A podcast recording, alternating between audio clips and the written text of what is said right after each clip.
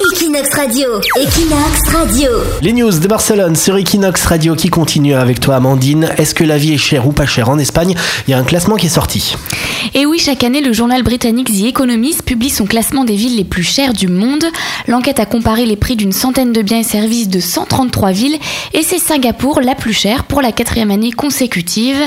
L'Espagne, contrairement à ce qu'on pourrait croire, a un coût de vie élevé puisque Barcelone arrive en 17e position et Madrid en 19e sur 133 villes.